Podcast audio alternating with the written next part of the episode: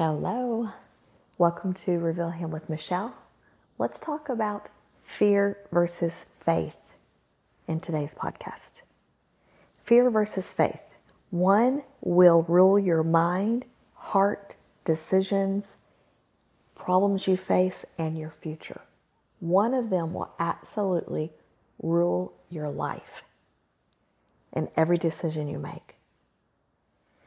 And so one can cause you to stumble, but one will actually produce the kingdom of God, heaven on earth in your life.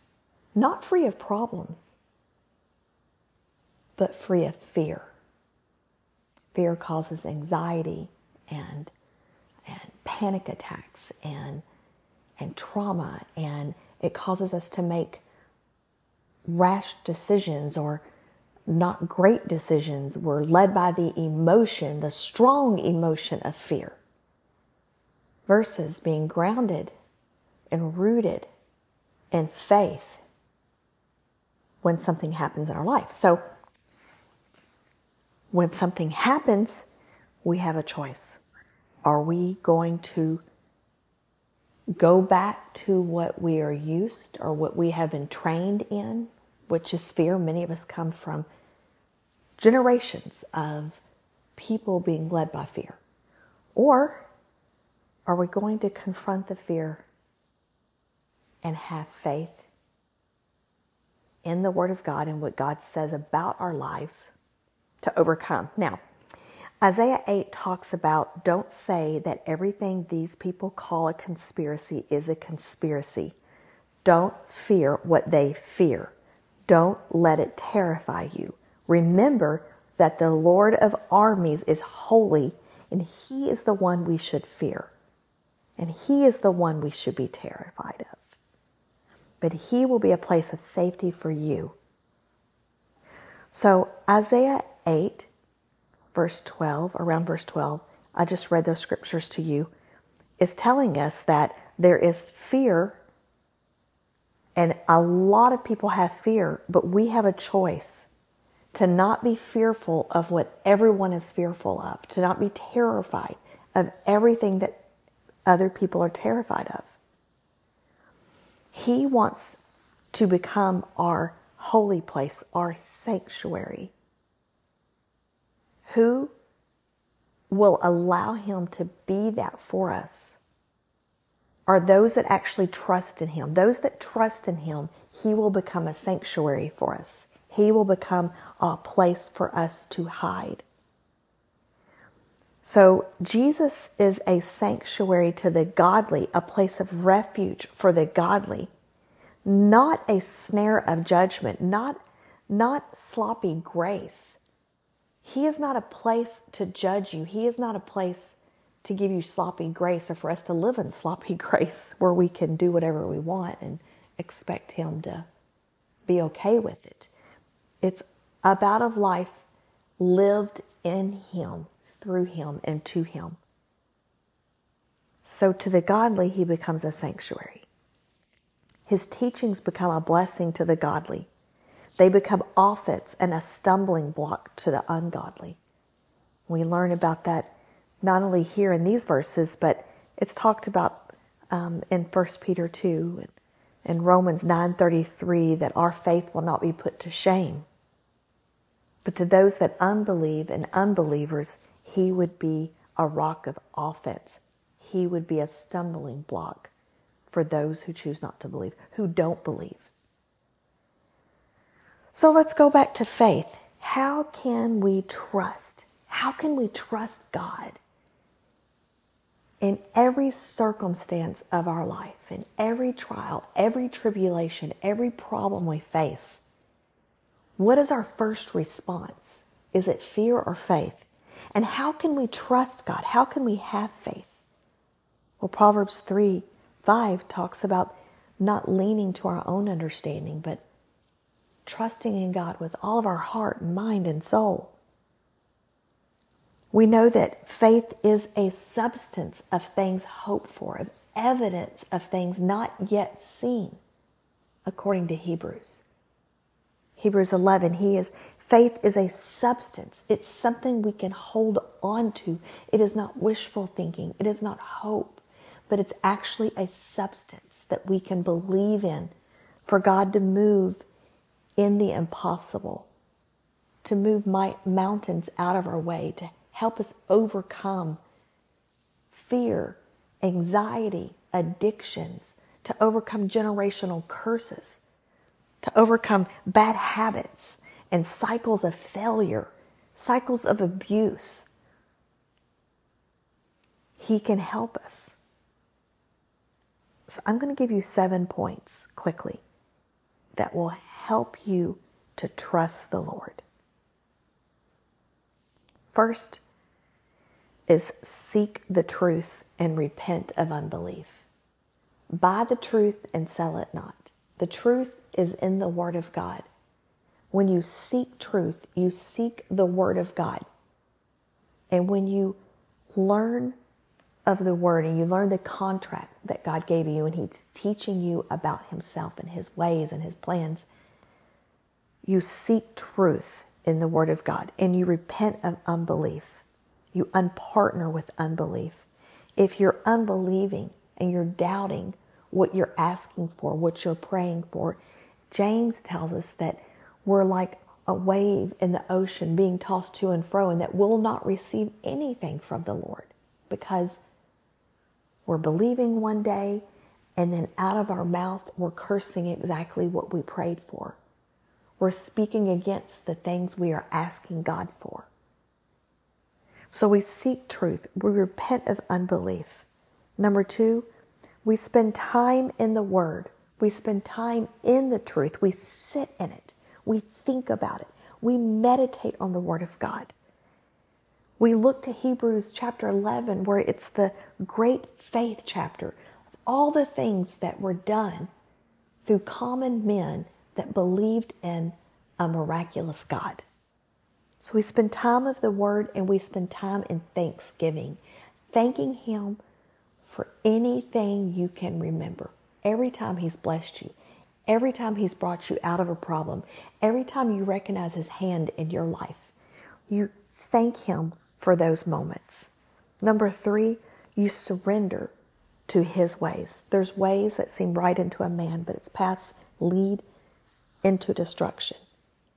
His thoughts are not our thoughts. Lean not to your own understanding.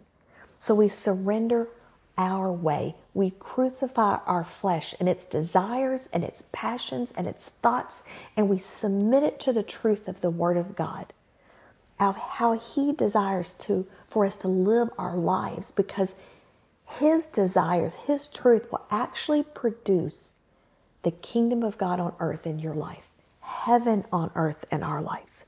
It will actually produce really good fruit in our lives for not only us, but for our children and our children's children and our families and our extended families and our friends. So we surrender to His way. Number four, we have to know His intentions for us. What is God's intention for you? Well, the Bible tells us that God has good intentions for you, not bad that He has a plan for you that is good, according to Jeremiah. So if His plans and intentions for you are good, then you're able to trust Him. You don't trust someone whose intentions are bad for you. It's hard to trust people who you know have bad intentions towards you. But when you know God's intentions are good for your life, to produce good things in your life, because that's what the Word teaches us, then we can trust in Him fully. His intentions for you are good. Number five, don't go back. Don't go back to old habits and old ways, old, old ways and old patterns. Don't go back to old things, but press forward, press upward, press forward. Run the race God has called you to. Look up, look out. Stop looking back. Stop looking at your past. You're not limited by your past. But as you lock eyes with Jesus and you run the race that God has put before you, whether it's to be a mother, a grandmother, a CEO of a company, a business owner, a single woman flourishing in the world that you're put in, the place that you're living, whatever it is, you don't look back, you don't go back. You've been called out of darkness into his marvelous light. You've been called out of your past and you press forward. Number six, by faith and patience, promises are received. It's the waiting. It's in the waiting. It's in that time that is your faith is active in the times that you're being patient, that you're being that you're waiting for the breakthrough. You're waiting for the answered prayer.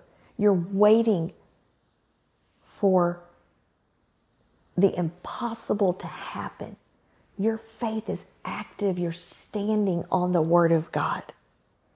And it's by faith and patience promises are received. It's in the waiting that many soldiers, many believers fall. But have patience today. Believe God for the impossible in this season when you're waiting for it to come to pass. Number seven, remember and remind yourself of every breakthrough, of every breakthrough you see around you. If he's done it for someone else, he'll do it for you. He is not impartial. He does not have favorites. He will give you the same manifestations to your dreams, to your promises, to your answered prayers as He has to anyone else. He loves you just as much as He loves everyone else around you. So if someone else is getting an answer to prayer, you can have it too. Remind yourself of every time He's answered and every time you've seen a breakthrough in someone else's life or in your life. Remind yourself of the goodness of God. So these things will help you trust in God and have faith in difficult, hard seasons. Stir yourself up to believe God and believe Him for the impossible today because He wants to show Himself strong in your life in this season at this moment in time. Let me pray for you. Father God, I come to you through the name of Jesus, and I thank you that every person that's listening today will be blessed. Lord, may you remind them every time that you have given them breakthrough, every time that they can see your hand in their lives, every time someone has done something good for them or towards them, that it's been because of you, God. Lord, I thank you for the blessings. I thank you.